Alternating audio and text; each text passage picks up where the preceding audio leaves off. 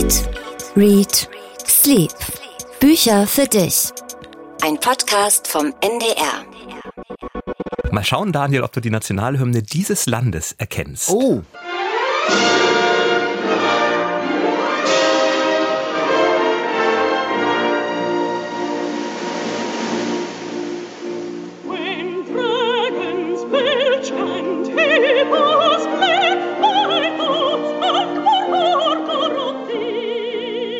Singt sie da Englisch? Die singt Englisch, ja. Dann scheint es ja irgendwas Angelsächsisches zu sein. Also es ist, glaube ich, nicht England, das ist nicht, die sind nicht die USA.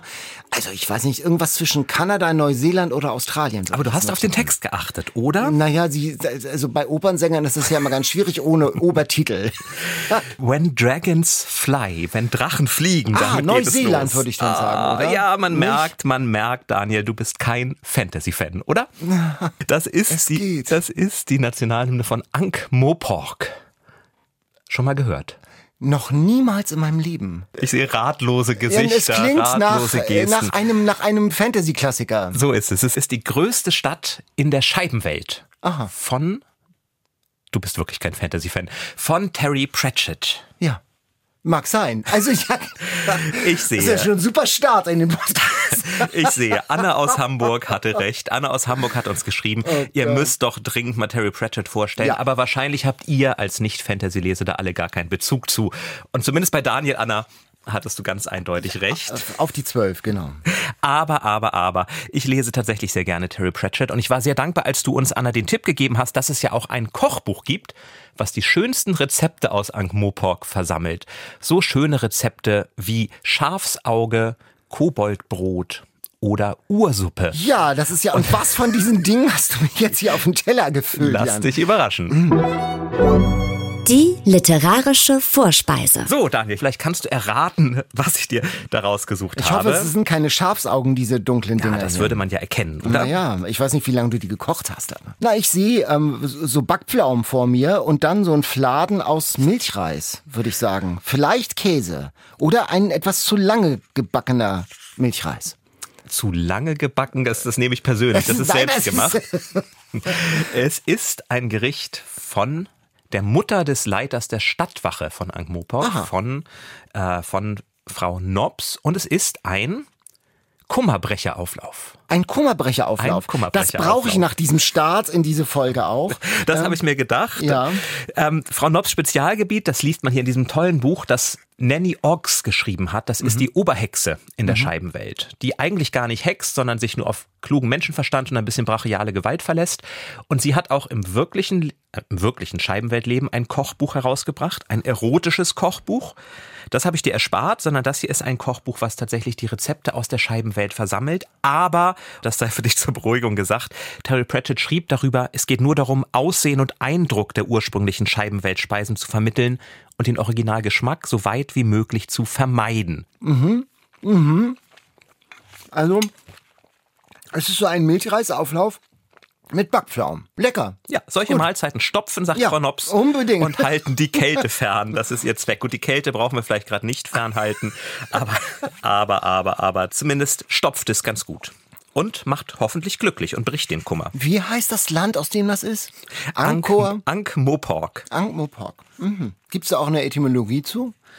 Oh, die gibt es bestimmt. Es gibt ja 41 Romane von Terry Pratchett mit ganz unterschiedlichen Charakteren. Der hat eine eigene Nationalhymne dafür komponiert. Frank Morpork hat eine eigene Nationalhymne. Die zweite Strophe allerdings wird nur genuschelt, auch offiziell, weil sich keiner den Text merken kann. Da wird dann na na na na na gesungen. Hat dann so wie, manchmal Fußballer bei der Weltmeisterschaft. Also ich habe schon die Hälfte der Portion hier aufgegessen. Ich muss Ah, es ist noch reichlich Es ist da. noch reichlich da, aber es ist wirklich da. ganz lecker. Ich habe Hast aber noch ein, gemacht. ich habe auch noch ein Getränk lecker. Mm. für dich mitgebracht. Auch aus diesem wunderbaren Buch. Engelberts Verstärker, Mhm. was besonders gut für Trolle ist. Denn wenn man es einem Troll zu trinken gibt, dann explodiert er. Also Super. solltest Also du einmal einem also- Troll gegenüberstehen, dann gib ihm doch einfach einen Verstärker von Engelbert und dann Und wenn bist ich du jetzt in ein, Sicherheit. Und wenn ich jetzt ein Troll wäre und das gar nicht weiß, dann wären das jetzt äh, famous last words sozusagen. Ne? genau. Wir wollen es doch mal probieren. Also ich sehe etwas, was aussieht wie mm, Erdbeermilch. So eine leicht rosafarbene, altrosa mit so ein bisschen Schaum obendrauf. Und das probiere ich jetzt mal. Warte, ich trinke mit auf drei, dass wir im Zweifel beide Aber nicht auf. Ex, ne? Nein, nicht auf Ach Ex. so, so nein, gut, gut, gut. Okay, okay. Eins, Also zwei, zwei, drei. drei. Ja, nicht so schlimm wie befürchtet. Ja, es schmeckt auch ganz anders, als, ähm, als es aussieht. Es sieht ja eher nach so einer Erdbeermilch, wie gesagt, aus und es hat eher so einen säuerlichen Geschmack, der hoffentlich intendiert ist. Der ist intendiert. Aha, denn was ist denn das säuerliche da dran? Das ist eine Brausetablette Ah, Vitamin C. ja, gemischt mit Himbeerjoghurt und Sodawasser. Ah, ja, ist ja gesund. Gesund, ne? so Gesund, sind wir ja, gesund genau. und gestärkt. Ja. Und ich dachte mir, Daniel, ein Kummerbrecherauflauf kann vielleicht mit Blick auf unsere Bestseller-Challenge heute Ui. auch nicht schaden. Nee, Da brauche ich noch mal einen Nachschlag. Die Bestseller Challenge. Ja, ein Fantasy-Brocken um die tausend Seiten. Crescent City, wenn ein Stern erstrahlt, so heißt dieser zweite Band der Fantasy-Saga von Sarah J. Maas. Crescent City, das ist die Stadt, in der alles spielt. Hier leben unterschiedliche Wesen zusammen, aber alle irgendwie eigentlich so menschenähnlich. Und im Zentrum steht Bryce, eine junge Frau mit besonderen Fähigkeiten. Sie ist halb Mensch, halb Fee. Also Fee irgendwie schon, aber es wird anders geschrieben mit AE. Aber es ist auch so ein übersinnliches Wesen, so ein bisschen. Und nach dem tödlichen Konflikt aus dem ersten Band hat sie jetzt auf ihrer Brust in besonders dramatischen Situationen so ein Leuchten, ein Licht. Und ganz wichtig, sie ist wahnsinnig verliebt in Hand. Ein galaktischer Typ und das Wort Muskelberg ist ein ständiger Begleiter, wenn es darum geht, ihn zu beschreiben. Und Hand ist ein Engel, so richtig mit Flügeln.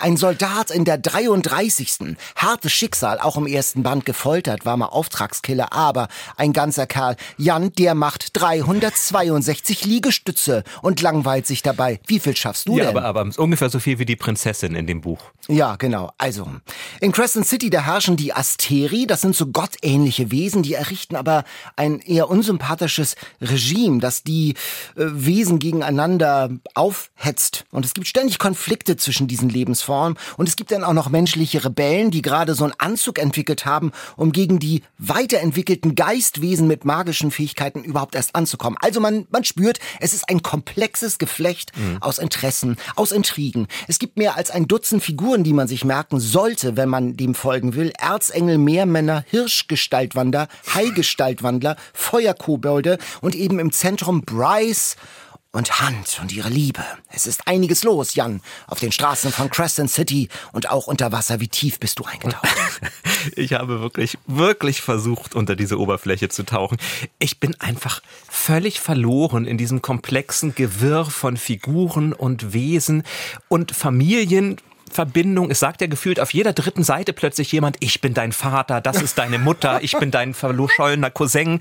Und ich war wirklich völlig raus und es verlor dann aber irgendwann auch den Reiz, wenn man die Figuren gar nicht kennt. Ja, es ist Teil zwei einer Trilogie, aber trotzdem, auch die 1100 Seiten, die davor waren, können nicht ausgereicht haben, um dieses Personal erklären. ausreichend vorzustellen. Und wann immer ich dachte, ich habe jetzt ein bisschen was begriffen, tauchte plötzlich ein Meermann auf oder eine Selki oder ein anderer Gestaltwandler, der eine wichtige Rolle bekam, der Mystiker, der Unterkönig und, und, und. Dann wurde es hochdramatisch und spielte wieder keine Rolle hinterher. Und ich habe dann versucht, mich zumindest auf Bryce und Hunt zu konzentrieren, also das Protagonistenpaar des Ganzen, dieses Liebespaar. Ganz kurz, du sagst Bryce, ich war mir nicht sicher, wie sie sich ausspricht. Und kennst du das, wenn, wenn man es nicht weiß und es einen unglaublich nervt, weil man die ganze Zeit beim Lesen immer darüber stolpert und Na, sagt, jedes Mal sage ich jetzt stolpert. Bruce oder Bryce so, oder aha. Breeze oder wie auch immer. Das hat mich einfach genervt. Ich hätte ihr einen anderen Namen gewünscht, aber das ist ja mein eigenes Unwissen. Das kann man ihr also nicht vorwerfen. Aber, oh mein Gott, also dieses Paar, was ja alles kann, was unglaublich viel, unglaublich langen und unglaublich schlecht beschriebenen Sex hat. Oh, schlimm. Das war zu viel. Es war, Ja. Ich bin nicht die Zielgruppe. Ich verstehe, dass es für Young Adults heißt es, glaube ich, oder Teenager, dass es dann natürlich toll ist, wenn alle Menschen sexuell beschrieben werden. Aber ich darf das einmal vorlesen, wie Hand uns präsentiert wird. Hand steuerte auf das Wohnzimmer links vom Eingangsbereich zu und die enormen Muskeln seiner Schulterpartie bewegten sich mit jedem Schritt. Sein schwarzes Trägerhemd stellte sie fast obszön zur Schau. Bryce hätte diesen Anblick wohl überlebt, wäre dann nicht die weiße Sonnenballkappe gewesen, die Hand wie immer mit dem Schirm nach hinten trug. Und natürlich sehe ich Teenage-Schwarmbilder, die man sich als Poster an die Wand hängen kann, muskulöse, halbbekleidete, schwitzende Engel. Ist ja auch einer, glaube ich, auf dem Cover abgebildet. Aber diese Überdramatik. Sie hätte diesen Anblick wohl überlebt. Geht es nicht auch ein klein bisschen kleiner, weil hier passiert ja noch gar nichts. Er hat die Muskeln noch über weitere 900 Seiten und immer ist sie kurz davor zu sterben. Uff. Ich bin insgesamt, mir ging es exakt so wie dir. Ich bin kaum reingekommen, selbst wenn man weiß, okay, den ersten Band, jetzt muss ich mir alles dazu denken, ist das alles kaum nachvollziehbar. Und ich finde, es ist keine Welt, die da erschaffen wird. Es ist wirklich nur ein ungebremstes Anhäufen von Ideen. Also das ist keine Tolkien-Welt, sondern das ist so ein kleines, verpuffendes Tolkien-Soufflé vielleicht. Mhm. Es ist von allem zu viel und dann doch zu wenig. Zu viele Leute, zu viel Geschnatter. Okay, ein paar Wendungen von Macht, Intrigen und Liebe fand ich ganz gewitzt, aber es hat mich echt am Ende nicht so richtig interessiert, wer da wessen Schwippschwager ist und wer welche ja. Supermächte hat. Aber das einzig Verlässliche, eben alle 100 Seiten gibt es Sex. Wenn es zu verworren wird, wird man so geerdet. Und äh, Bryce und Hunt, das Traumpaar, die haben sich ja eigentlich Enthaltsamkeit in die Hand versprochen. Die wollen erst in der bei der Wintersonnenwende aufeinander. Ja, aber das glaubt man ja keine ah. drei Zeilen, oder? Und ich musste beim Lesen oft vor Schmerz ächzen und dachte, das hat sie jetzt nicht wirklich geschrieben. Und ja. ich musste wirklich oft an dich denken, weil ich weiß, dass du sehr sensibel auf Sexszenen überhaupt reagierst. Und ich fühlte deinen Schmerz mit, Jan. Ja, ähm, wir, wir müssen das, Entschuldigung, wir müssen das kurz, kleine Triggerwarnung. Alle, die sowas nicht hören wollen, springen jetzt eine Minute weiter. Aber wir müssen es einmal zitieren, weil es wirklich so, so schlimm ist. Ruhn strich mit der Zunge. Ruhn ist übrigens der Cousin, Schwager, Vater und Frau von 10.000 Leuten gefühlt. Aber Ruhn strich mit der Zunge über die pralle Knospe ihrer Klitoris und genoss ihren wiesenweichen Geschmack im Mund. Sie bäumte sich auf und so weiter. Und dann mit tödlicher Präzision schnellte seine Zunge über ihre. Es ist, ja, also, es ist ja. seitenweise, seitenweise, vier, fünf, sechs ja. Seiten, hören Sie nicht auf. Dann haben Sie auch noch Telefonsex. Oh. Und dann, also es ist wirklich so ein bisschen Liebesgrüße aus der Lederhose mäßig, Liebesgrüße aus der Fee-Zentrale. Es ist ein bisschen wie ein Unfall, es ist ganz furchtbar, sprachlich und so. Man kann aber irgendwie den auch nicht weggucken.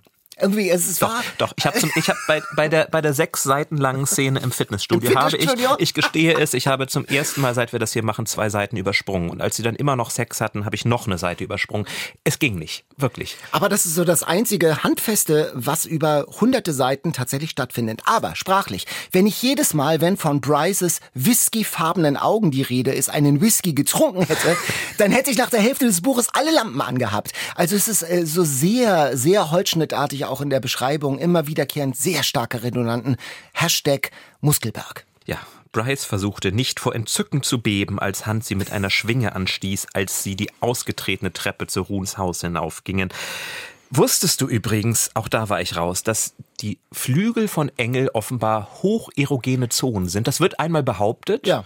Und dann laufen sie mit den Flügeln die ganze Zeit durch die Gegend, prallen, prallen gegen magische Tore, werden verbrannt, werden von Donnerhunden gebissen und es spielt wieder gar keine Rolle. es ist so undurchdacht. Und das ist, du hast es, du hast es gesagt.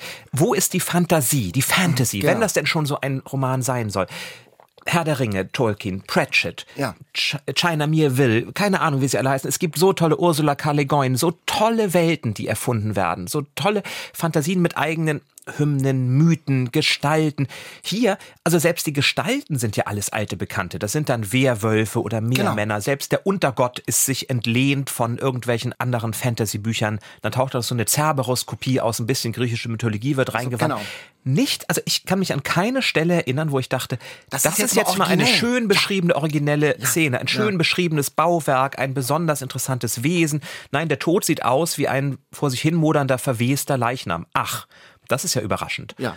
Und was mich überrascht hat tatsächlich, äh, die, äh, die Diesseitigkeit der Welt. Die haben da alle ein Handy, die essen da alle Pizza und tragen Jeans. Also eine sehr, sag ich mal, total irdische Lebensweise. Also bei Essen, Kommunikation und Kleidung, da blieb die Fantasie auch auf der Strecke. Sehr zeitgebunden. Mir kam das so ein bisschen vor. Die jungen Leute, die da so miteinander umgehen, äh, zwar mit, äh, keine Ahnung, mit, mit Flügeln und mit, mit, äh, mit spitzen Ohren, so ein bisschen wie so eine Telenovela. Junge Leute auf dem College unter sich, so ein bisschen Beverly Hills 90210 bloß mit Feen. Mhm. Ähm, äh, es war also so richtig, hat mich das so Fantasy-mäßig äh, auch etwas ratlos zurückgelassen. Mhm. Aber es gibt wahnsinnig viele Fans. Meistens sind es Frauen, eher jüngere Frauen. Ich bin beides nicht. Wie du bin ich erkennbar nicht Zielgruppe. Ich bin nicht gemeint. Mhm. Aber es ist, glaube ich, für Leute etwas, die Geduld haben, sich in so eine detailverliebte Fantasy-Schnurre entführen zu lassen. Ja, wobei man auch da sagen muss, uns hat zum Beispiel Tina geschrieben und Tina sagt, sie mag eigentlich die Bücher von Sarah J. Maas unglaublich gerne, aber bei diesem Buch hat sie auch aufgegeben. Zu verwirrende Welt, zu viele Gestalten, die einfach in die Geschichte geworfen wurden, verwirrt und gelangweilt. Aber, sagt sie, sie ist ein großer Fan der Sieben Höfe-Serie. Das heißt, vielleicht hat sie tatsächlich andere tolle Fantasy-Romane. Die sieben Höfe werden ja am Anfang dieses Buches einmal aufgeworfen. Da sieht man, wie viele Wesen sich an welchen Höfen befinden. Da ist vielleicht mehr Fantasy als in diesem Buch. Aber das hier, also ganz ehrlich. Ich, ich, es wirkt so lieblos ja, und so runtergeschrieben ah, so, und so zusammengeklaubt vor allen Dingen auch, ja. Auch das Teleportieren, was man im Raumschiff Enterprise Beamen nennt, das funktioniert auch mit Sex, also Mhm. Eskapismus für Erwachsene sozusagen. Also Br äh, Bryce und Hunt haben da ja mal Sex und finden sich dann an einem anderen Ort wieder. Ja, das ist aber alles so Und dann diese, diese wirklich, diese unlogischen, unnötigen Wendungen. Wenn jemand in irgendeiner ausweglosen Situation ist, dann entdeckt er plötzlich, "Ah, ich bin ein Donnervogel oder ähnliches. Plötzlich wirft man irgendwas da rein, sagt, es geht nicht weiter, aber was du noch gar nicht wusstest, ich kann übrigens das. Und äh, Da kommt das Licht von der Bryce und das kann jetzt ganz tolle ja, Sachen. dann entdeckt sie plötzlich Ja. was Neues. Und eins muss ich noch erwähnen. Der Beginn.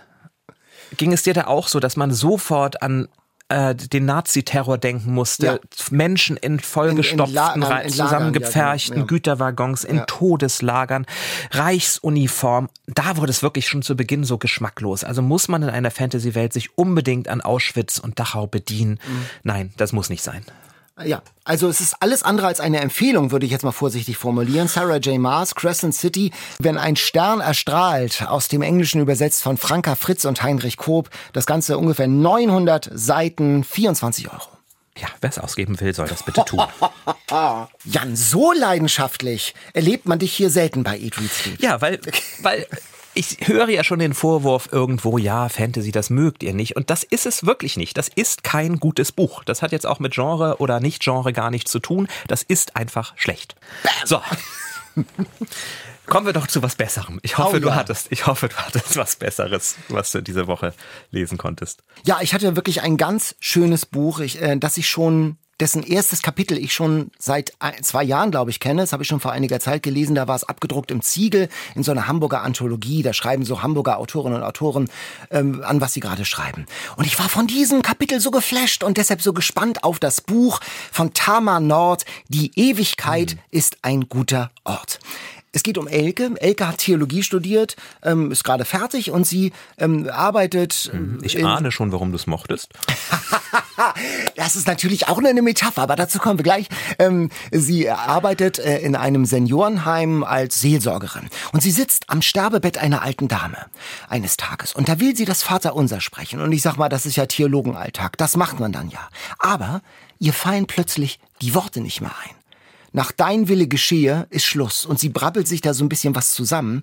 Elke hat eine Gottdemenz. Also ihr kommen plötzlich weder Gebete noch Bibeltexte, die sie auch nur lesen soll, über die Lippen. Sie hat so eine Blockade. Und für eine junge Theologin ist das natürlich ein Supergau. Ich kenne das, wenn ich selbst auch so Gottesdienste mache und ich habe das auch schon von befreundeten Pastoren und Pastoren gehört, dass die auch manchmal so eine Blockade haben bei bestimmten Begriffen. Ähm, der Herr sei dir gnädig im Segen fällt immer. Oder ich hatte mal äh, im Glaubensbekenntnis mehrmals vergessen, am dritten Tage auferstanden von den Toten. Da, deshalb, ich lese das jetzt immer ab zur Sicherheit. Und bei Elke ist das so, bei ihr fallen jetzt Glauben und Leben auch auseinander. Die äh, ist Pastorenkind, hat alles von klein auf erlernt und alles, was diese Art von Gewissheit hat, das Erlernte, das auswendig Gelernte, das über, Übertragene, das Tradierte, das bricht ihr weg. Auch äh, die Beziehung zu ihrem Freund, alles, was so automatisch sich in ihr Leben geschlichen hat, alles erodiert. Und sie muss alles nochmal selbst erarbeiten, religiös gesprochen ein eigenes Glaubensbekenntnis buchstabieren, ein eigenes unabhängiges Leben führen. Und da gibt es einen actionreichen Wendepunkt. Sie trifft nämlich auf Motorradartisten. Steilwandfahrer. Hast du die mal, kennst du die? Die sind äh, Ich kenne immer diese, ich kenne diese Plakate, die Ja. man immer sieht. Oder vielleicht immer so einen kleinen Trailer, aber ich bin noch nie da gewesen. Nein. Ja, auf dem Rummel sind die ja manchmal so auf der Kirmes und dann fahren die in so einem in so einem Zylinder äh, an der Wand Mhm. äh, äh, lang und immer im Kreis und zwei gleichzeitig. Also es ist irgendwas zwischen Finde ich Tot so und mäßig spannend, aber ja. Aber äh, nein, Also es ist, es ist artistisch toll, aber nicht ja, artistisch. doch. Nein, ach so, ach ja, na ja, es ist halt sehr handfest. Es riecht so ein bisschen nach Diesel wahrscheinlich und so. Und das beschreibt sie. Da ist dann diese Elke, ist dann geworfen in dieses Steilwandertestending, also zwischen Leben und Tod und steigt selbst einmal auf so ein Motorrad und da bekommt man auch Herzklopfen, wenn die da die Steilwand draufrasen. Immer im Kreis und dann ausbrechen. Und äh, tatsächlich ist dieses Buch insgesamt, dieses Emanzipationsbuch von Elke, ein richtiges Buch für Metaphernfreunde. Es gibt immer wieder starke, große Bilder für Seelenzustände. Einmal gibt es, das ist ein bisschen unappetitlich, ähm, aber auch sehr stark im Bild. Es gibt so ein kleines totes Mäusebaby, das sie in so ein Schmuckkästchen äh, packt und das dann auf der Fin Fensterbank vor sich hinrottet und so stinkt. Es kommen ganz viele Flügel. Also es geht um Verwesung und du isst gerade noch irgendwie. Nee, aber es gibt, es gibt bei Nanny Ogg auch ein Rezept für tote Mäuse. Also Ah, da könnte okay. ich vielleicht Ach so. weiterleiten an Ja, Elke. Es gibt einen hysterischen Papagei, der attackiert Elkes Freund und am Ende sackt die ganze Dorfkirche ihres Vaters ab.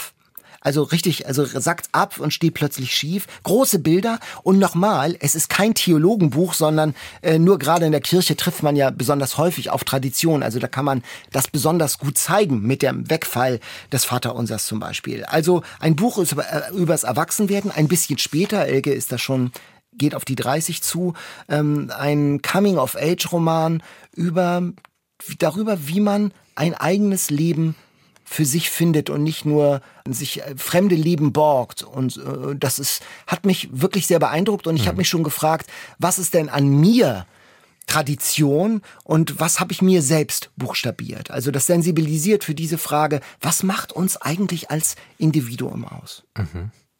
Die Ewigkeit ist ein guter Ort von Tamar Nord. Es ist bei Kindle erschienen, hat 300 Seiten und kostet 22 Euro. Ich fand das wirklich, das hat mich ganz beglückt. Also es hat mich natürlich auch mit meinem theologischen Background angesprochen. Ich bin, also Gott Demenz, da war ich natürlich sofort auf 180. Und äh, aber dann habe ich gesehen, dass dieses Buch noch mehr kann als nur ähm, äh, Pastorenbespaßung. sozusagen. Ich mache aber übrigens auch immer, ich schreibe mir immer die Sachen auf, von denen ich denke, die weiß ich doch schon. Sogar viel mehr als anderes. Also wenn ich Veranstaltungen moderiere, steht immer der Name oben drüber. Selbst Ja. wenn der Name, sagen wir jetzt mal, John Grisham ist und es ja klar ist, wer John Grisham ist. Es steht da immer. Weil ich weiß, im entscheidenden Moment werde ich genau das nicht wissen. Und dann werfe ich einen Blick darauf. Also Genau, das kann uns allen passieren. Kann uns allen passieren, tatsächlich. So, ich habe jetzt Ja. kiloweise Kummerbrecherauflauf in mich hineingestopft. und Ich es- auch, das ist geht wirklich wieder. lecker. Das ist toll. Das Rezept hätte ich gern. Das kriegst du und alle anderen kriegen es natürlich auch entweder in die wirklich tollen, wirklich tollen Kochbuch von Nanny Ochs oder eben bei uns auf der Internetseite ndr.de-eat, read, sleep. Da verraten wir es auch. Ich brauchte aber auch beim Lesen ein bisschen Erholung und habe ein Buch mitgebracht, von dem ich mir, von dem ich mir genau das versprochen habe. Como 30 Tage von Srdjan Valjarevic. Das ist ein serbischer Kultautor und dieses Buch ist mir bei einer äh, bei einer Buchmesse der kleineren Verlage in Lübeck empfohlen worden von ganz vielen Menschen, unter anderem auch vom Verlag Schruf und Stipetic. Die sind auf jugoslawische, ehemals jugoslawische Literatur so ein bisschen spezialisiert. Und es ist ein wenig, ich musste ein bisschen an den Zauberberg von Thomas Mann denken. Ein junger Mann, ein serbischer Schriftsteller, kommt in den 90er Jahren nach Como. Er kriegt ein Schreibstipendium und landet in einer Villa auf dem Hügel eines Berges und äh, ist dort zusammen mit ganz Norditalien. vielen Genau, in Norditalien ist dort zusammen mit ganz vielen intellektuellen Forschern, die die Malaria bekämpfen, Forschern, die die Unterschiede zwischen australischer und neuseeländischer Kultur oder den Einfluss sri lankischer Kultur auf Thailand analysieren, Komponisten, also ein großes Potpourri von sehr klugen Menschen. Und er hat dieses Stipendium aber eigentlich nur gekriegt, weil er unbedingt aus Serbien raus wollte. Es ist die Zeit kurz nach dem Krieg, es ist alles runtergekommen, ein großes Chaos in dem Land, er weiß mit seinem Leben nicht viel anzufangen und so hat er einen Freund gebeten, ihm doch eine Bewerbung für dieses Stipendium zu schreiben und hat es bekommen. Und sitzt nun auf diesem Hügel, hat überhaupt nicht vor, auch nur einen einzigen Satz zu schreiben, sondern genießt diese Auszeit von seinem Chaosleben. Mit sehr viel Alkohol, mit dem Versuch, sich dann eben doch mit diesen Menschen, die auch auf diesem Gipfel, diesem Elfenbeinturm könnte man auch sagen, versammelt sind, sich anzufreunden, findet er auch sehr interessante und sehr spannende Gesprächspartnerinnen und Gesprächspartner, aber gleichzeitig reicht ihm das nicht. Er geht runter von dem Hügel, was sonst keiner macht, und geht ins Dorf und lernt die dort, Leute dort kennen. All da in einer Bar, das ist unglaublich komisch, denn sie können sich nicht verständigen, also schreiben, malen sie sich, was sie sich sagen wollen. Ein ganzes Schreibheft voll. Und am Anfang ist es ja noch relativ leicht, aber als ihre Gespräche tiefer und komplexer werden, da werden dann, da wird es dann sehr spannend zu sehen, wie sie das gezeichnet hinkriegen. Oder er geht in eine Sportsbar, wo zwei Zwillingsbrüder sind, die sich die ganze Zeit anschreien wegen eines lange zurückliegenden Falls und freundet sich dort an, freundet sich mit den Kellnern und dem Zimmermädchen an, mit denen die meisten anderen auch nicht sprechen und schafft es so, diese beiden Welten irgendwie in einer Art kleinen Revolution, die ich nicht verraten will, aber die wirklich schön ist, dann doch zusammenzuführen. Mhm. Und es ist eine, ja, sehr witzige, entspannende Auszeit vom anstrengenderen Lesen und es sind wunder, wunder, wunderschöne Szenen dabei. Eine will ich vielleicht doch erzählen. Er hat als Jugoslawien noch Jugoslawien war, in einer Stadt in Korčeva gearbeitet. Lange, lange ist es her. Und nun trifft er auf diesem Hügel eine Frau, eine Professorin, die einmal dort gewesen ist in Korčeva. Und sie spielt dann auf dem Flügel im Nebenraum die Melodie des Glockenspiels der Kirche, an mhm. das er seit 30 Jahren nicht mehr gedacht hat. Und das ist ein so rührender Moment des sich Annäherns plötzlich über diese Musik, dass mir das, glaube ich, lange in Erinnerung bleiben wird. Also, Srtjan Valjarevic in Serbien schon lange ein Kultautor, der übrigens auch selber so ein Stipendium gekriegt hat. Aber anders als sein Protagonist er hat, hat, er, hat er den Roman geschrieben, den sein, Roman, den sein Protagonist sich über 30 Tage schlicht weigert zu schreiben. Mhm. Und es sieht auch ganz äh, schön aus. Das Cover ist eine, eine blaue Berglandschaft mit einem adlerähnlichen Vogel, der mhm. äh, über diese Berglandschaft fliegt. Der auch eine mhm. Rolle spielt, der, auch eine oh, sehr ah, schöne okay. Szene. Mhm. Also es wird sehr viel getrunken, das muss man sagen. Das heißt, ähm, wer Gespräche unter Betrunkenen und massenhaft äh, Jameson Whisky nicht so sehr mag, den wird das vielleicht stören, aber wer das ertragen kann, also mehr Whisky als bei Sarah J. Maas wird hier sicherlich getrunken. ähm, äh, du hast gesagt Zauberberg, also es ist aber deutlich dünner als der Zauberberg von Thomas deutlich dünner, dünner. Freudsche Fehlleistung. Es ist deutlich dünner als der Zauberberg. 227 Seiten und mhm. eben auch ganz strikt gegliedert in diese 30 Tage. 30 Kapitel, jeder Kapitel ein Tag. Mhm. Also meine Empfehlung von Srtjan Valjarevic, Como 30 Tage, aus dem Serbischen, wirklich toll von Susanne Böhm übersetzt, bei Schruf und Stipetic erschienen. Srdjan Valjerevic äh, war selbst mit einem Stipendium unterwegs. Das heißt, er hat auch vor Ort Eindrücke offenbar dann ja eingebunden in sein Buch. Wie ist das so als Schriftstellerin, als Schriftsteller mit der Recherche? Wie kommt man an seine Themen? Wie kommt man an die Details für die, für die Bücher? Und wir haben heute zu Gast jemanden, der ganz viel recherchiert für seine Bücher, nämlich Titus Müller. Der schreibt so Spionagegeschichten, Liebesgeschichten zwischen der Bundesrepublik Deutschland und der DDR, so in den 70er Jahren. Ähm, äh, es geht um Ria, die lebt in der DDR. Sie arbeitet in der Wirtschaftszentrale von Schalk Golodkowski, das ist dieser Devisenbeschaffer, Außenhandelstyp der DDR. Und sie spioniert für den Bundesnachrichtendienst für den Westen. Und sie ist verliebt in einen Westjournalisten. Ihr Schwager ist dann noch ein Grenzsoldat, der will fliehen, kommt in den Knast, also die ganze Palette. Und die Stasi ist dieser Ria auf den Fersen, setzt Rias Tochter unter Druck. Und das Ganze ist gerahmt dann nochmal von einer echten Spionagestory Story, der Fall Guillaume, der Spion, der damals ganz nah an Kanzler Willy Brandt war und auch ähm, die Guillaume-Affäre, als das rauskam, dass ein DDR-Spion so nah an dem Kanzler ist, hat zum Rücktritt von Willy Brandt geführt. Und es spielt zur Zeit der Weltjugendfestspiele in Ostberlin. Ein Hauch von Internationalität flutet die DDR-Hauptstadt. 1973 war das, als die Welt zu Gast war, am, auf dem Alexanderplatz. Äh, hm. Menschen aus allen Ländern. Und Wolf Biermann stand auch mit seiner Klampfe da. Das ist tatsächlich oh auch beliebt. Ja. Äh, und es gibt auch kleine Schmonzetten von Erich Honecker, der schmutzige Filme schaut, Brezhnev, der Geburtstagsgeschenke bekommt. Man erfährt viel über die Arbeit vor allen Dingen von Geheimdiensten aus dem Alltag eines Spions und dazu eben eine leicht schmonzettige Liebesgeschichte. Und wir wollen mal wissen von Titus Müller, wie er an seine Einzelheiten, an seine Recherche, wie das so läuft, gerade im Bereich Geheimdienst. Heute zu Gast bei Eat, Read, Sleep. Hallo, Titus Müller. Hallo. Oder Servus, oder was sagt man bei euch in Landshut? Ja, ich höre manchmal Leute Servus sagen, aber ich bin ja eigentlich Berliner. Ich, ich kann das noch nicht so richtig. Dann, okay. dann sage ich lieber Hallo. Hallo ist nie verkehrt. Moin ist übrigens auch nie verkehrt, habe ich festgestellt. Egal, das versteht man überall. Ja. Ja, dann, dann Servus, Moin und Hallo. Schön, dass du da bist. Das klingt wie Maria Hellwig. Servus, Moin und Hallo. Okay. okay. Du weißt, bei uns wird ja immer viel gegessen und getrunken und wir würden dir jetzt so gerne etwas zu trinken anbieten. Aber zum einen kannst du es ja nicht, weil du nicht da bist. Zum anderen müssten wir vor eine wichtige Frage klären. Wie hältst du es mit Trollen?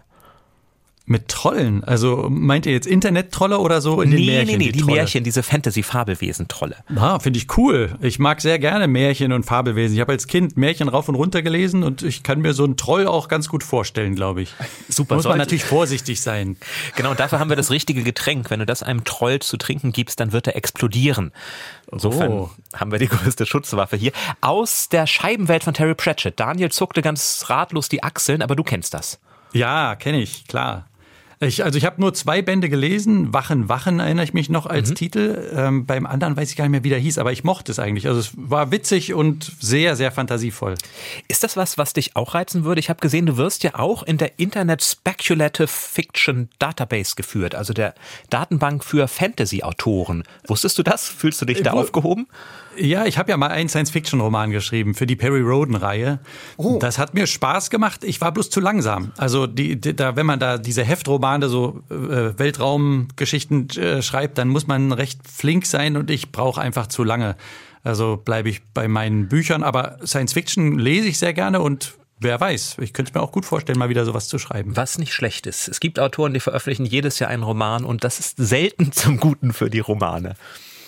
Ja, obwohl ich zähle, glaube ich, dazu. Oder? Ja, fast. Oh, ich habe ich hab nichts gesagt. Das macht gar nichts, das macht gar nichts. Nee, ihr habt völlig recht. Also der Zeitdruck tut einem Roman nie gut. Also das stimmt. Also das statt Perry Roden, Spionage und Stasi, du bist ja in der DDR aufgewachsen. Wie viel Spionage, wie viel Stasi steckte denn da so in deiner Kindheit?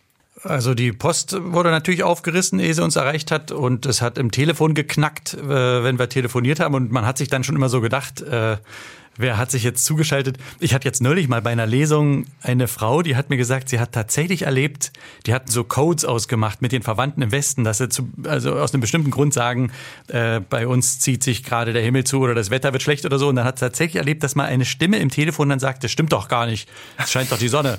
Also also das habe ich nie erlebt, sondern nur das Knacken. Ähm, ja, und wir hatten auch mal Stasi-Besuch zu Hause, aber ich habe das als Kind nicht so intensiv wahrgenommen. Das, das wurde mir erst später dann so richtig klar, was das hieß. Im Anhang des Buches, da listest du etwa 50 Bücher auf, die, dem, die deinem Roman zugrunde liegen, die du herangezogen hast zur Recherche. Aber wie kommt man denn so, wenn man so einen Roman schreibt über die DDR, über BND, über hochgeheime Geschichten, wie kommt man da an die heißen Insider-Informationen? Das ist ein Riesenproblem. Also du triffst da ins Schwarze. Ich hätte gern viel mehr heiße Insider-Informationen.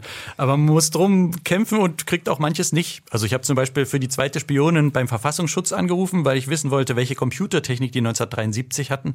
Da spielt ja fürs Enttarnen von Guillaume oder von den beiden Guillaumes so eine äh, Software namens NADIS eine Rolle und ich wollte das richtig beschreiben. Dann habe ich meine Telefonnummer angegeben und vor lauter Schrecken Zahlendreher reingebracht und dann weitergearbeitet und kriegte dann eine Mail, dass die Nummer nicht stimmt und habe die richtig hingeschrieben. Man könnte ja auch denken, der Verfassungsschutz kommt an meine Telefonnummer ran, aber okay. und dann äh, meldete sich so eine tiefe Stimme plötzlich am Handy, also unterdrückte Nummer. Ich war gar nicht so richtig parat und die sagte dann Bundesamt für Verfassungsschutz. Ich weiß den Namen nicht mehr, Niemeyer oder sowas. Und ich dachte schon, oh wei, was habe ich getan? Und dann äh, ja, sagte der, über unsere Betriebsmittel geben wir keine Auskunft. Und, und ich habe dann gesagt, das ist 1973. Ich will nur wissen, ob es IBM oder Nixdorf-Rechner waren und ob das Magnetbänder waren. Und dann hat er gesagt, wenn Sie das schreiben, liegen Sie nicht ganz falsch. Klick aufgelegt. also da, da, selbst wenn sowas so lange zurückliegt, sind die noch zögerlich, Informationen rauszugeben. Das tut mir natürlich leid und dann suche ich, wo ich kann. Es gibt so Sammler, also äh, Heinrich Peyers zum Beispiel in Peine, der sammelt Spionagegegenstände, allerdings eher so aus den 70ern, 60er, 70ern, da ist auch eher noch was zu kriegen. Und das moderne Zeug, das ist schwierig. Es gibt ein tolles Spionagemuseum in Berlin, die haben schöne Sachen. Und dann hast du dir das, wenn du es nicht wusstest, ausgedacht oder stimmt alles, was du da an Fakten in deinen Büchern zusammenträgst? Also es stimmt das Allermeiste, aber zum Beispiel in die fremde Spionin, die, die beginnt ja mit dem Mord an Stepan Bandera. Der ist ja jetzt gerade so sehr in den Medien. Das ist dieser ukrainische äh, Widerstandskämpfer Schrägstrich Faschist, richtig? Genau, genau. Und der wurde in München umgebracht äh, und da stimmt bei mir die Adresse und das Stockwerk und die Mordmethode. Das stimmt alles, aber manches, was sich dieser Killer zur Täuschung einfallen lässt, das habe ich mir ausgedacht. Also ich, wenn ich Sachen nicht weiß, muss ich ein bisschen dazu erfinden. Auf welche Erkenntnis, auf welches Rechercheergebnis bist du denn besonders stolz? Wo du gesagt hast, ja, hier zeige ich es euch mal. das hätte der vielleicht nicht gedacht, aber ich mag die ganze Büroausstattung im ersten Band, wo Ria da im Ministerium arbeitet, weil ich habe äh, passenderweise ein Buch gefunden, zur Ausbildung von Sekretärinnen 1961. Und mich haben schon oft Leser darauf angesprochen, wie konnte ich denn so viel wissen, was die für eine äh, Vervielfältigungsmaschine hatten und wie die Stühle im Büro aussahen und, und die Schreibmaschinen und alles. Und das habe ich alles aus diesem Buch. Und das ist natürlich ideal, wenn man eins findet, was auch genau aus dem Jahr ist, wo der Roman spielt und da alle Details beschrieben sind. Mhm. Aber du hast auch Sachen rausgefunden, die auf die man vielleicht erstmal gar nicht kommt, wo aber jeder vielleicht auch erstmal stutzt. Mir ging das so, dass Erich Honecker was mit dem grünen Pfeil an den Ampeln zu tun hat, den wir bei uns haben. Was denn? Ja, der Erich Honecker, der fuhr ja immer morgens seine Protokollstrecke äh, zur Arbeit und da hat man alle Ampeln auf Rot gestellt, damit er durchbrausen konnte. Die fuhren auch oft zu schnell, also seine Kolonne da. Und ähm, das war ein Problem, weil man in der DDR bei Rot immer rechts abbiegen durfte. Und dann haben, zwar standen überall Polizisten, aber dann gab es immer mal einen Trabi oder einen Wartburg, die dachten, ist zwar rot, aber ich will ja rechts rum und sind einfach drüber gefahren und waren dann Erich Honecker am Weg. Und da hat man sich in der DDR eben die Straßenverkehrsordnung geändert und hat sich einfallen lassen, wir machen so einen grünen Pfeil und nur wenn der grüne Pfeil da ist, dann darf man rechts abbiegen bei Rot. Und hat natürlich entlang der Protokollstrecke keinen grünen Pfeil angebracht. Und so konnte dann Erich Honecker da immer schön langbrettern und wir können immer noch dran denken, wenn wir heute beim grünen Pfeil abbiegen. Als Kind und Jugendlicher, da hatte ich einen Weltempfänger, so ein bisschen nerdig und habe immer Radio Moskau und äh, Voice of America gehört und da habe ich auch immer mal wieder das hier gehört. six, drei, eins, six, neun, eins. Schönes, gut, schönes, drei. Also Zahlensender und ich habe da als Teenager stundenlang mitgeschrieben. Ich habe gedacht, ich bin da einer ganz heißen Sache auf der Spur. Die Warst du ja Spionage- War ich auch, genau. Das sind, das sind so geheime Botschaften, ne? die spielen auch in deinem Roman eine Rolle. Ja, das war damals so die gängige Methode, um Agenten, die undercover äh, im Ausland sind, äh, Nachrichten zukommen zu lassen. Also wo sie Material finden in einem toten Briefkasten, also in einem Versteck, wo sie niemanden treffen, weil sie sich dann gegenseitig erkennen und verraten könnten, sondern so da ist nur ein Versteck, man geht hin und holt was oder was sie für Aufträge haben. Man hatte feste Uhrzeiten, also vielleicht dreimal die Woche, einmal vormittags, einmal abends, einmal nachts. Und wenn man gerade eben kann, es wurde immer wiederholt, die Nachricht dieselbe. Vielleicht ist dir das mal aufgefallen, dass dasselbe nochmal geschickt wurde. Ja, genau. Ja, ja. Und, und das, dann hat man halt das Radio eingeschaltet und hat das gehört, die Zahlen aufgeschrieben und mit einem One-Time-Pad nennt man das, also einem, einer Liste von Zahlen, die man nur einmal verwendet, diese Codes äh, dann entschlüsselt, dann diese Codes verbrannt, dann war das unknackbar, weil das äh, die, diesen Codes gibt eben nur einmal auf beiden Seiten, wird einmal eingesetzt, dann verbrannt und man kann es nicht nicht lösen. Äh, ja, und dann hatte man seine Botschaft. Genau. Apropos nicht lösen, wenn du recherchierst, stößt dir vielleicht auch auf Dinge, wo man sich vorstellen könnte, die sollen gar nicht so sehr an die große Öffentlichkeit. Machst du dir über sowas Gedanken, ob manche Dinge vielleicht, dass der Verfassungsschutz oder der BND nicht so schön fände, wenn er das bei dir liest? Ähm, es hat ja ein aktiver Hauptamtlicher des BND meinen ersten Roman gelesen und sich dann bei mir gemeldet und der hilft mir jetzt, also er hat mir angeboten, dass er mich unterstützt, wenn ich Fragen habe. Da habe ich mal kurz gedacht, vielleicht unterstützt er mich auch, damit er rechtzeitig erfährt, falls ich irgendwo irgendwas erfahren habe, was ich nicht soll. Aber das glaube ich nicht. Der ist total nett und, und hilft mir, schreibt lange Mails und ich kann das für die Romane super verwenden. Bisschen Sorge habe ich jetzt mit dem dritten Band, an dem ich gerade schreibe, weil da Putin so wichtig ist. Und ich denke mir, ich glaube nicht, dass er so ein Spionageroman wahrnimmt, aber falls der darüber zornig ist. Knackt so, es wieder an der ja. Leitung. Ja, das will ich eigentlich nicht.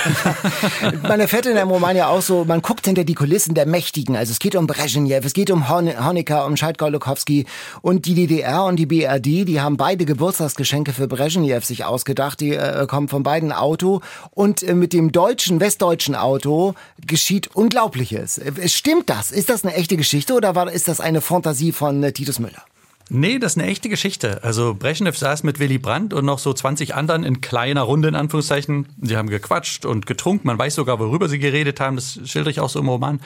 Und dann gehen die zum Hotel und vor dem Hotel stand der Mercedes und Brezhnev liebte solche, solche schönen westlichen Autos. Und er geht da natürlich gleich hin und Willy Brandt sagt ihm, dass es für ihn ist, dass es ein Geschenk ist und der Schlüssel steckte. Und die Personenschützer konnten nicht schnell genug hinstürzen. Da saß Brezhnev schon hinter dem Steuer, zündete, fuhr los und es geht da so eine gewundete, äh, gewundene Straße den Berg runter.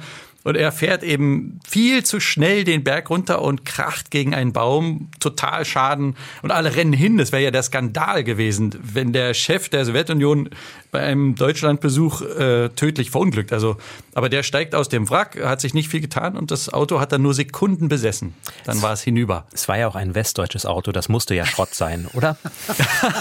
Das war der Beweis für die Überlegenheit des Kommunismus. Ich muss dir übrigens an dieser Stelle, ich war total begeistert, als ich das las, nochmal einen großen Dank aussprechen. Denn dank dir habe auch ich mal etwas veröffentlicht, weil du vor vielen, vielen Jahren mal die, die Zeitschrift Federwelt gegründet hast. Ja, genau, Ja, stimmt. Und, und das, es war eine Zeitung, ich habe die im Studium gesehen und ihr hattet auf eurer Webseite, und das war so toll, einen Hinweis auf alle möglichen verrücktesten Literaturpreise in Deutschland, wo man sich bewerben konnte. Und ich habe mich bei allen, allen beworben und tatsächlich mal einen gemacht. gewonnen. Also danke nochmal für Hey. diese, für diese tolle Sache. Wie bist du damals darauf gekommen? Fehlte dir auch sowas, wo man einfach als Autor, als Autorin sich vernetzen kann? Ja, ich war einfach naiv. Ich dachte, es gibt's alles noch nicht und ich erfinde jetzt was ganz Grandioses und dann erst nach und nach habe ich gemerkt, dass, da bin ich jetzt nicht der Einzige gewesen. Aber ja, für mich war es gut. Also ich war damals noch im Zivildienst und hatte Zeit und dann habe ich eben diese Zeitschrift begonnen und habe die im Copyshop äh, kopiert und getackert und erst später wurde die dann richtig gedruckt und so. Das, das wuchs dann eben von Ausgabe zu Ausgabe.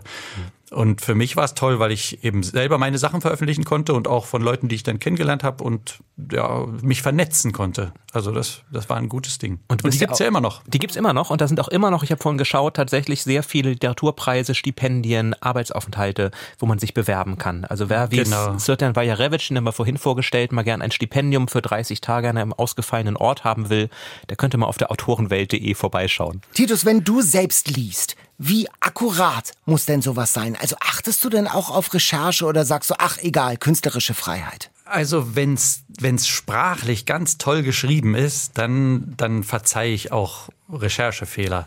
Das ist ja das Verrückte als Autor, man liest ja eigentlich immer über seinem Level. Also ich so so toll schreibe ich gar nicht, wie ich gerne Bücher lese oder was ich für Ansprüche an die Bücher habe, aber das macht mir halt Spaß. Das kann man sich so auf der Zunge zergehen lassen, so so tolle Sprache. Dann verzeihe ich das. Aber äh, ehrlicherweise ich lese auch dann im Wechsel mit den anspruchsvollen Sachen auch ganz Schlichtes, was man schnell lesen kann und was, wo viel passiert, dass es die Abwechslung macht. Ist wie bei euch im Podcast. Ihr, ihr geht ja auch die ganze Bandbreite entlang. Und wenn du jetzt schreibst, ähm, im beschaulichen, also wenn du aus Berlin kommst, da ist ja eine ganz andere Tonalität und Thermik und jetzt so in der Nähe von Landshut, das stelle ich mir mit Kühen und Bergen und so vor, also relativ beschaulich. Äh, schreibt es sich da gut? Naja, Landshut ist so der Kompromiss mit meiner Frau. Die kommt eigentlich aus einem kleinen Ort hier in Bayern. Wir haben uns bei einer Lesung übrigens kennengelernt, im, im Literaturhaus in München. Sie hat Musik gemacht auf der Bühne und ich habe gelesen und wir haben uns vor Publikum ineinander verliebt. Oh. Ja, ähm, ich habe immer noch gedacht, guck nicht so oft zu der rüber, die merken das ja alle schon. ähm, und, und sie kommt aber eigentlich aus einem kleinen Ort und Landshut ist eine kleine Stadt, so 70.000 Einwohner. Das ist ein guter Kompromiss zwischen mir als Berliner und ihr und da ist nichts mit Kühen und Bergen, sondern ist schon eine Stadt äh, und alles, was man braucht, Buchhandlung, Kino. Ich fühle mich sehr wohl und mag das gerne hier zu wohnen. Vielen Dank, das war super. Viel Erfolg beim Schreiben jetzt der, der, des dritten, des dritten Buches, der, der dritten. Das wird dann das letzte der, der Reihe sein, ne? Genau, Spielen- genau. Das geht praktisch von Mauerbau bis Mauerfall. Dann denke ich mal, ist Schluss erstmal. Und dann kommt wieder was mit Trollen. Ja, ihr macht mir richtig Lust. Oh, Habt ihr eigentlich diesen Trolltrank getrunken oder explodiert man da auch? Nein, wir sind nicht explodiert zum Glück. Aber er steht Genau. hier vor mir und ich, ich bin eifrig dabei. Noch geht es mir gut. Wenn Terry Pratchett das jetzt sehen könnte. Ach, er ist bestimmt irgendwo und schaut darauf in seiner eigenen Scheibenwelt.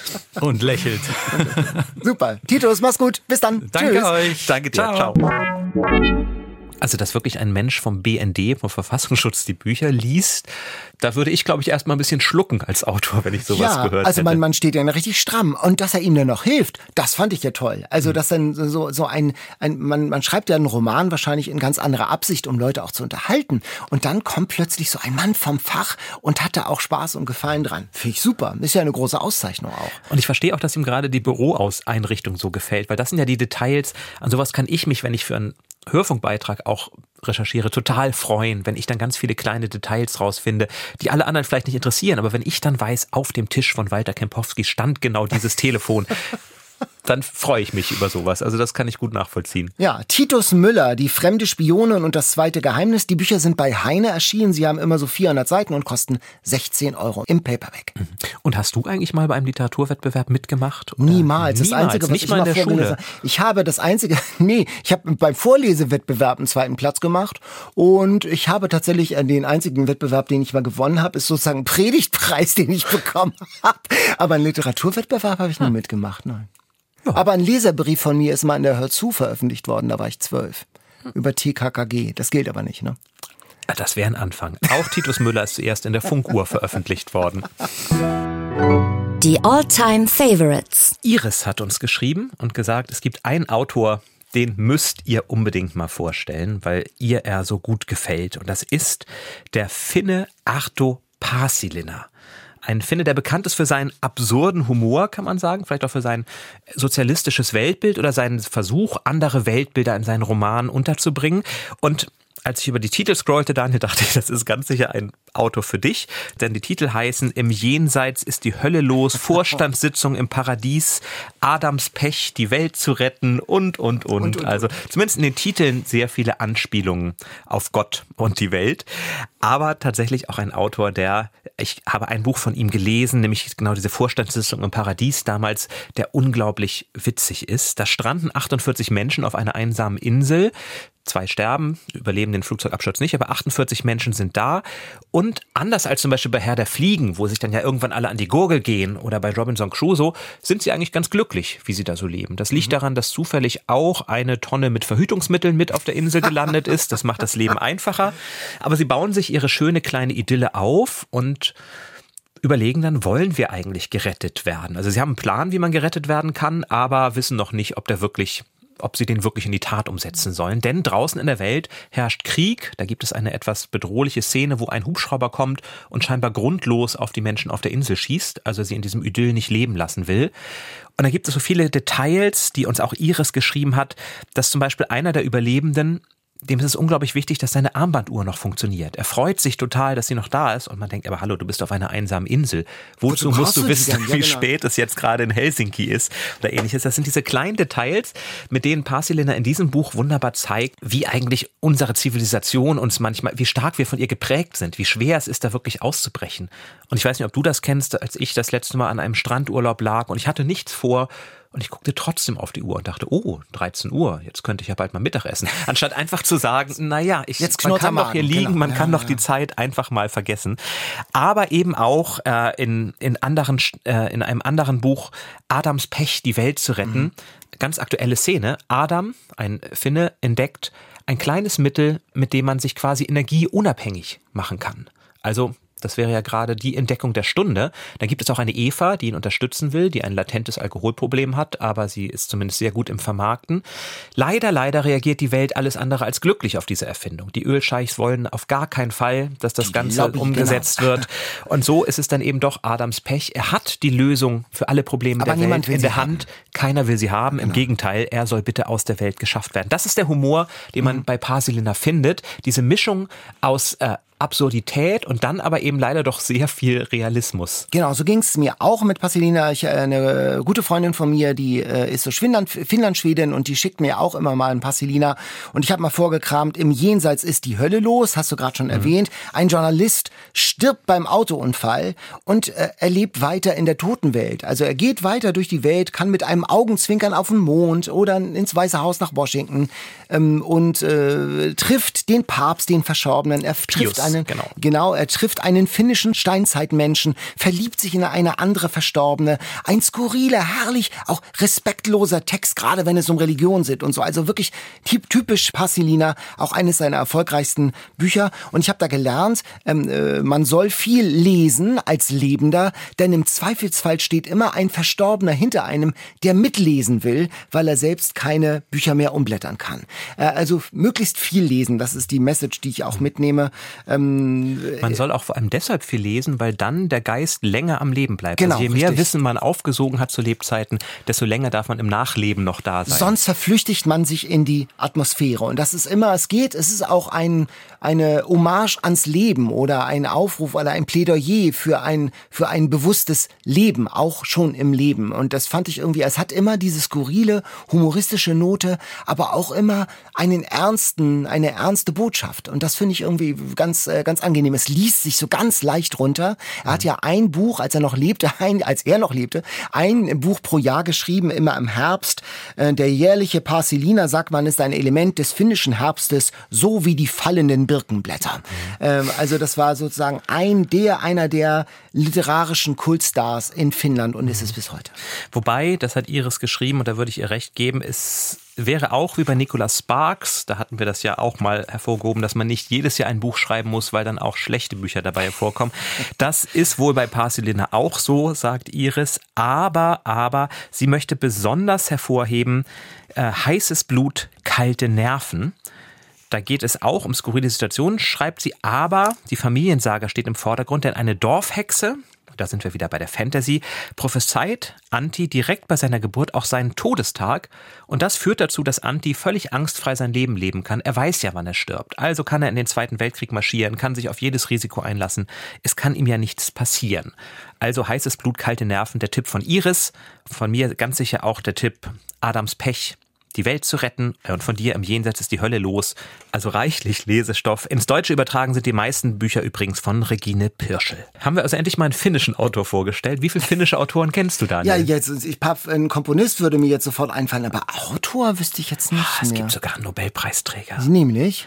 Franz Emil Sillanpää. Ja, natürlich. Und da- natürlich. Und Wie, da- wie kann mir der entfallen sein, Jan? Ich nehme lieber noch noch mal was von diesem, wie heißt das Gericht, das du mir gemacht hast? Ich nehme schon zum zweiten Mal. Kummerbrecherauflauf. Ich nehme schon zum zweiten Mal Nachschlag und weiß noch nicht mehr, wie es heißt.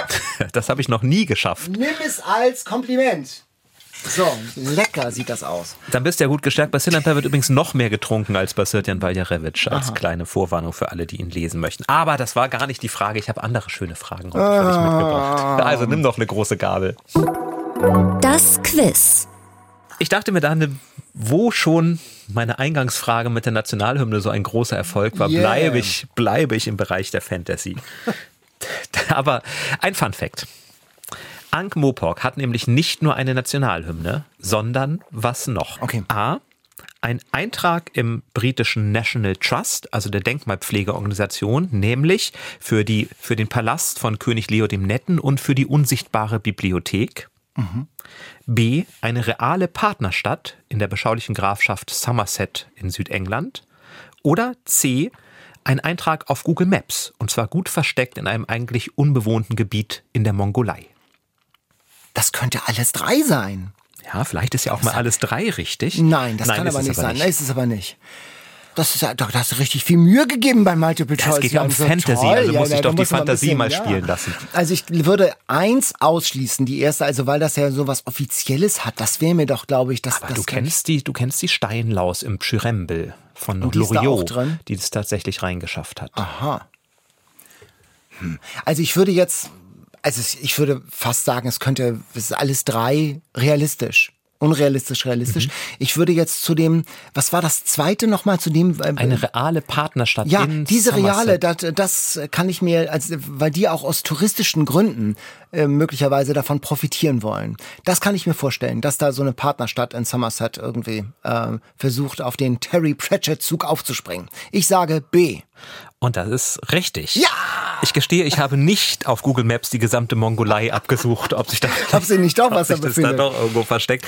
Aber nein, Wincanton in Somerset, eine kleine Stadt mit 5272 Einwohnern, sagt zumindest Wikipedia, hat tatsächlich Ankh-Morpork zu seiner Partnerstadt erklärt 2002 und dann war Terry Pratchett tatsächlich auch da und hat 2009 ein paar Straßen nach Straßen in Ankh-Morpork benannt.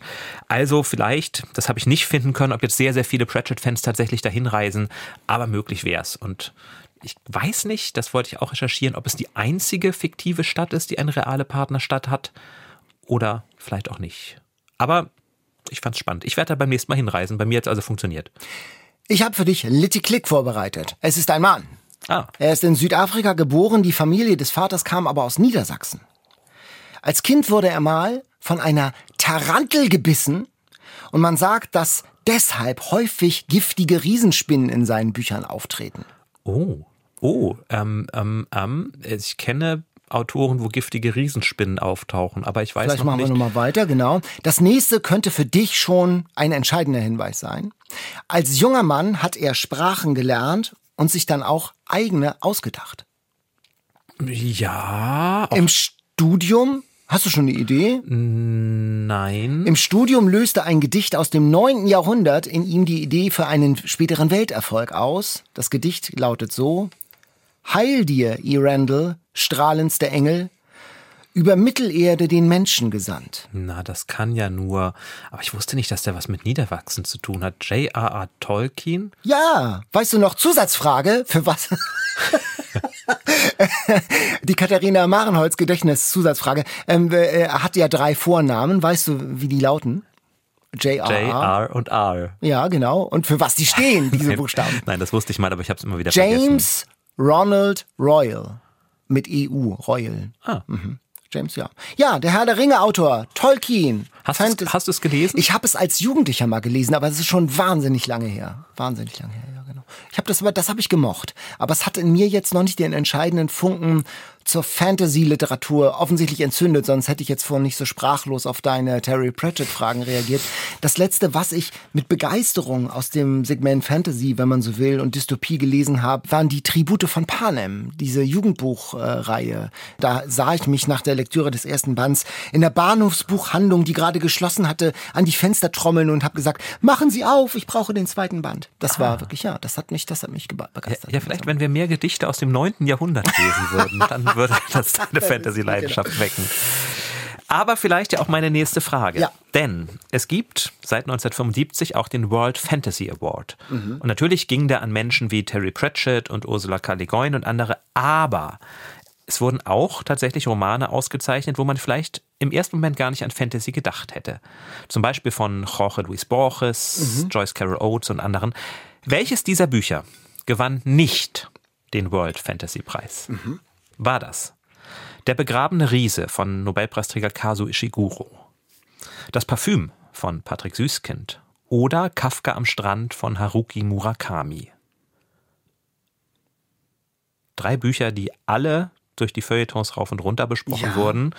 Alle Fantasy, aber nur zwei davon haben den Preis gekriegt. Fantasy, ja. Ich würde sagen, Süßkind ist am wenigsten Fantasy, würde ich sagen, oder? Da geht es ja um diesen Jungen, der einen unglaublich guten Geruchssinn Geruchssinn hat, hat, ja. sonst ein ziemlich böser Mensch ist. Ja. Ich würde, ach, ich, ich, ich lock mal ein bei Süßkind das Parfum. Nee, tatsächlich hat auch Patrick Süßkind den Wirklich? World Fantasy Ah, Award toll. gekriegt, genauso wie Murakami. Glückwunsch, ja. Und nur Ishiguro hat ihn bis jetzt noch nicht gewonnen, wobei auch der begrabene Riese eine Fantasy-Saga ist mit Drachen und mit Rittern aus der Artus-Sage und merkwürdigen Fabelwesen. Mhm. Also auch in der sogenannten renommierten Literatur wimmelt es nur so von Fantasy-Büchern und Geschichten. Meine Frage geht auch in diese Richtung. In 80 Tagen um die Welt von Jules Verne. Da wettet ja dieser Phileas Fogg, dass er schafft, in dieser Zeit die Erde zu umrunden. Ich habe ein Multiple Choice vorbereitet, nämlich zur Frage, wie heißt sein Diener, der ihn begleitet? Ist das Aquarell, Passepartout oder Acryl?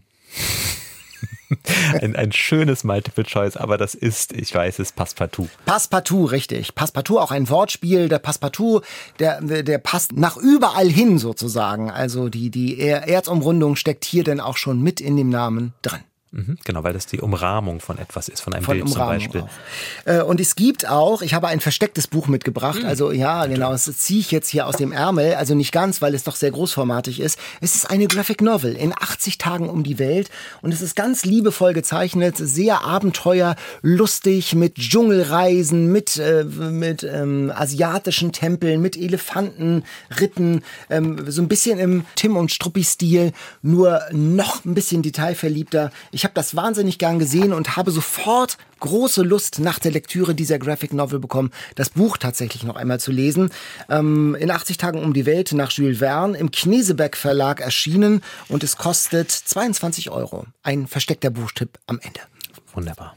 Katharina, wir denken an dich und sei froh, dass du nicht da warst. Ich glaube, du hättest dich vor unserem heutigen Essen etwas geekelt. Nein, das glaube ich nicht. Na, vor dem Getränk. Vor dem Getränk vielleicht. Vor den Blasen. Katharina ist noch länger im Urlaub. Das heißt, was auch immer jetzt kommt, bleibt auch an uns hängen. Bestseller Challenge. Die Auslosung. So, wer will denn jetzt die Verantwortung übernehmen von uns beiden? Na, nachdem ich letztes Mal so einen Glücksgriff gemacht habe, würde ich sagen, ich überlasse es diesmal dir. Also, wir ziehen jetzt von den Bestsellerlisten, also der Spiegel-Bestsellerliste und der Independent-Liste. Und da ist ja noch mehr Fantasy drauf. Ich habe irgendwas mit Vampiren im Ja, ja, Hinterkopf. ja, ja, ja, ja. Ähm, also es sind Ach, einige, wir haben schon einiges runtergelesen und weggelesen, glaube ich, von den Bestsellerlisten. Es ist nicht mehr so ganz viel da. Sag mal Stopp. Stopp. Okay. Ann Tyler, eine gemeinsame Sache. Oh. Sagt dir das was? Nee, aber das liegt auf meinem Schreibtisch. Ach, na, das sind ja beste Voraussetzungen. Also, lest gerne mit. Eine gemeinsame Sache von Ann Tyler. Das ist unser Bestseller für die nächste Folge. Das ist auch ziemlich dick, wenn ich das richtig Oh. erinnere. Macht nichts. Macht nichts. Wir haben ja Spaß am Lesen.